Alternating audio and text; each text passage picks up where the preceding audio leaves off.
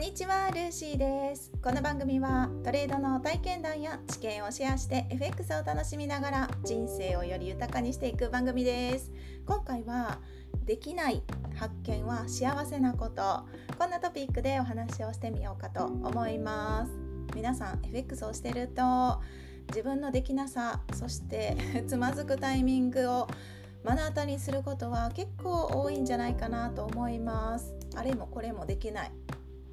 自分なんてみたいな。そんな感じで思ったことありますでしょうか？どうだろう？私は過去にはそんな思いになったことあります。皆さんできてるのに私はこれもできないあれもできない。もう一体どういうこと？みたいな。思ってたこともあるんですけれども。だけど実はこのできない発見こそが今後未来には利益をもたらしてくれるとても幸せな出来事だっていうことに気づいてからはですね考え方が変わったらやっぱり見える景色も変わってくるもので成績も結果も変わってくるそんな感じに思ってるんですね。ここ最近あの月曜日の配信でも同じようなことをお話しさせていただいてますけど自分の限界を知ることこれこそがステップアップのえ近道っていうことですけれどそのためにできない発見こそが本当に貴重で大事なこと。だからできないっていうこと自体を大切にしていくのがいいのかなって思ってるんです。で私自身ですねいろんなできないことがありました。もちろん損切りもできなかった過去があるんです。もちろんって言ったらダメかもしれないけど本当にね損切りできなかったんです今思えば一体なぜそんなことが起きてたかわからないけれどもだけど損切りすることに恐怖を感じて損切りのストップロスをね一応ずらしたりしてたんですよ。そんな経験もあるあります。そこで口座が解けちゃったこともあるしで当時ですねやっぱり欲望欲深かった私はですね利益欲しさにハイレバレッジでむやみやたらにね知識も経験もない中でハイレバレッジにしてもう一瞬で口座なくなったみたいなこともあったりとかま、全体的にそんなに大きなお金を入れてなかったから口座が解けるっていう現象が起きたんだと思うんですがそれでもあの100万以上の単位で損失が出たことだってあるから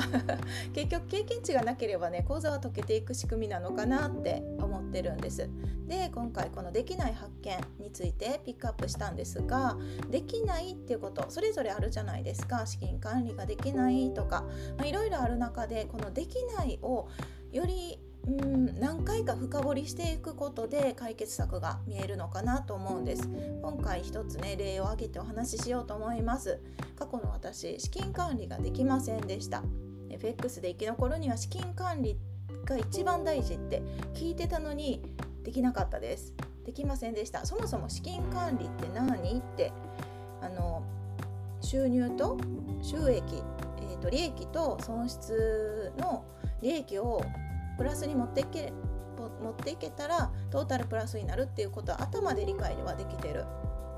だけど、まあ、それはわかるけど具体的にそのロットとかいうこともあんまり理解が当時できてなくって FX してなかったらこのロットとレバレッジとかいう話とかも触れないじゃないですか私は本当に初めてで全然理解できないままやっててそれなのにお金だけをしくってハイレバレッジにしてたんですね。で資金管理ができないという事実が分かりました。じゃあなぜ資金管理ができないのか、まあ、資金管理ってざっくり言ってもいろんなことがあると思うんです。でそこで私が実際起きたこととしては利益が欲しくてハイレバレッジ。だからレバレッジが高すぎたです。ロットを上げてしまってたっていうことが分かったんですね。でじゃあなぜそれが起きたのか。ですがハイレバレッジ以外でお金が増えるっていう事実を知らなかったっていうところに落ち着きました。だからあのリアルタイムでトレードをしていただけなので練習もしてないしその何か自分のロジックトレードルールみたいなのが当時は持ってたわけではありません、まあ、適当にポチポチとやってたわけなんですね。だからもちろん過去検証なんてしたこともなかったし一体どうやるかもわからなかったです。わからなかったけどわからないなりにですねとにかく過去のチャートを見て場数をこなすっていう感じですかね。同じようなエントリーでやまずは一定一定じゃなくて何でしたっけ？一貫性を保つために同じようなエントリーポイントをまずは見つけてでこれで行くぞって決めてから過去検証したんですね。でしていったらあロットって大きくなくてもトータルでその勝率とか総合的に見てプラスになるんだってそこで初めて知りました。結構衝撃でした。いつもそのリアルタイムでトレードしてたロットのもうだいぶちっちゃいロットで過去検証しててで過去検証だから毎回ロットとかも変えずにですねもう一定のロットでもうずっとやってたんですね。でそうしたら着実に増えていったんですでそこであなるほどこういう感じなんだってようやく気づいてですねそこで損切りの大事さも気づいたんで損切りと利確を繰り返して増えていくってあこういう感じなんだってやっぱり経験してみないと自分で自分の目で一度でも体験してみないと納得ができない性格なのでそこでようやく理解ができたんですね。でもそこでもすぐリアルトレードで解決できたわけではないんです。あの損失を固定する大事さは聞いてたから損失固定したいって思ったんです。えーと、その当時何パーセントにしてたかわからないですけど例えば1ワントレードで資金の1%以内に決めるとするじゃないですか。そしたらどれぐらいの損失のピップスがあってそこから自動的に、まあ、計算する自動的にというか計算するわけなんですけどそれがですねいまいち計算が分からなくってでスマホのアプリでやってたこともあるんですが、まあ、ちょっと相性が悪いというか私の多分頭がねいまいち良くないから理解ができずそのアプリも使いにくいとか思っちゃってやらなかったんですね。でそこで気づいたのがあロットを毎回計算するのが自分にとって負担なんだと。気づき自分なりに自分が分かりやすいように Excel でですね Excel を作りました。ロット計算が可能な Excel を準備してそれは実は今も使ってるんですね。損失のピップスを入れたら自動的にあの固定の損失額1%以下っていうのが分かるから自動的にロットが出てきます。そしてそのロットで、えっと、利用したら損失額はもう想定内になるんですね。一定額になるわけなんですけどそんな感じで自分ができないっていうものが見つかればもうこっちのもんでそこをできないできないの何が問題なのか何ができないのかってもっともっともっともっと深掘りをしていくとですね本当に自分の中で負担というか不快不快 自分の中で嫌だなって思ってることが見えてくるかと思います。で FX は本当に得意なことだけで十分だと私は信じてるタイプなんですねそして私もそれでやってます。うん、たくさんお勉強するのが得意な方もいれば苦手な方もいるし全てを知った上でそこから厳選していくのが良いと考える方もいらっしゃると思うんです。だけど正直私それはやってないタイプなんですね。だからそのやってる方からしたらあのもっと勉強しろよみたいな思われるかもしれないんですけれども自分の中で自分の勝ちパターンっていうのが見つけれ見つかることができればそして自分がそれで納得してるのであればそれで十分だと本当に心から思ってます。はい。だから自分が納得してれば最終的になってもいいわけじゃないですか。FX だけじゃなくってね。だから利益率が多少悪くてもそれでいいやって思う人もいればいやいや毎月の利益率は最低これぐらいないと不満だわって思う方もいるようにそれぞれ意見が違うわけです。だから自分の得意を見つけていくっていう作業が大事かなと思ってるんです。当にね得意だけを集めたら勝てる仕組みができるはずなんです。だけどですねそこがまた盲点 があってそこでですねできその勝てる仕組みができたにもかかわらずそれ以外の余計なことをしてしまうっていう時期も私も経験あるんです。そして利益が減るんです。もう何って。何みたいな思うんですけどでもこれもできないことの発見なんです。できないことというか余計なあできないことですよね。そうそう利益を守れないっていうできないことを発見したこと。それこそが幸せなことであこういうことが起きた。余計なことをおっしゃった、まあ、それがダメ。でそこで終わるんじゃなくって、まあ、確かにそれはダメかもしれない。ダメかもしれないけどそれをしなければ利益が残ってたっていう事実そっちに目を向ける感じです。だからなぜ余計なことをするのかっていう深掘りをしていく感じです。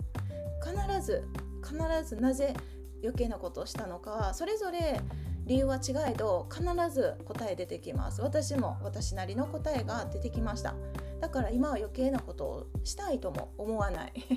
そう利益が減っちゃうからね。っていう感じでで今は FX を得意なことだけで OK とお伝えしました。でそれを言葉を言い換えるともうできないこと全部捨ててしまいましょう。そういうことになるのかなと思ってるんです。できないことを無理にしようとしなくていいのが FX の非常にありがたい仕組みだと思ってるんですね。スポーツの世界だったらオリンピックとか何かオリンピックだけじゃないですね。その競技 FX じゃないスポーツに関してだったら他人と競い合うわけですよね。そこで順位が定められます。1位2位3位とかね定められます。もともと持った能力も違う中での競い合いって非常に厳しい世界だなって思うんです。もともとそのあったものは変えられないですからね。努力だけでどうもならないこともあります。だけど FX に関しては完全に自分だけなので本当に優しい世界だと今の私は心底感じます。どうでしょうか？この自分ができないことっていうのが FX を通して気づけると思うんですね。気づけるどころかものすごい見せ見させられる。と思うんです。あれもこれもできないみたいな。えー、何やってしまったんだ？みたいな。今週もちょっといまいちなことやっちゃったみたいな。でもそれはめちゃくちゃありがたいし嬉しいことだと思うんです。それこそが相場さんがここを気づいていくんだよっていう言葉日本語ではないアドバイスの一つみたいなそんな感じで私は捉えてるんですけどだからできないっていう発見は本当に幸せなことだしそこに今後未来で利益を獲得させてもらえるヒントが絶対に絶対に絶対にあるはずです。だからこそ FX は自分に自分と向き合うっていうことが非常に大事になってくるのかなって思います皆さんどうでしょうか？できないこと全部捨て捨てましょうよ。捨てていきましょうよ。私もできないことどんどん捨てるタイプです。FX は本当に自分の得意なことだったりできることだけで十分だと思ってるしうん。それで勝ち続けてる方も私も見させてもらったその知り合いでね見させてもらったっていう方もいらっしゃるからああそんな感じなんだって思うんですよね。無理にできないことをやらないとってなったら結構ハードル高いけどそれやらなくていいって言われたら結構肩の力抜けませんか？どうだろう、まあ、できないことをねやりたいってややっていくことこそが幸せって感じる方もいらっしゃるかもしれないけどもうそこはあの前回の配信でもお伝えしました通り FX の元 FX の目的はお金を増やすことなのでそれさえぶれなければ、まあ、できないことどんどん捨てていけるのかななんて思ったりします。ということで今日は「できない発見は幸せなこと」本当に幸せなことなんです。気づいてって感じ。なのでそうそうできないことが見つかればどんどんどんどん楽しんで改善をしていきましょう。ということで今日はこの辺で終わりますね。いつも最後までお聴きいただきありがとうございます。それでは皆さん今日もハッピートレーディング。では次回の配信でお会いしましょう。失礼します。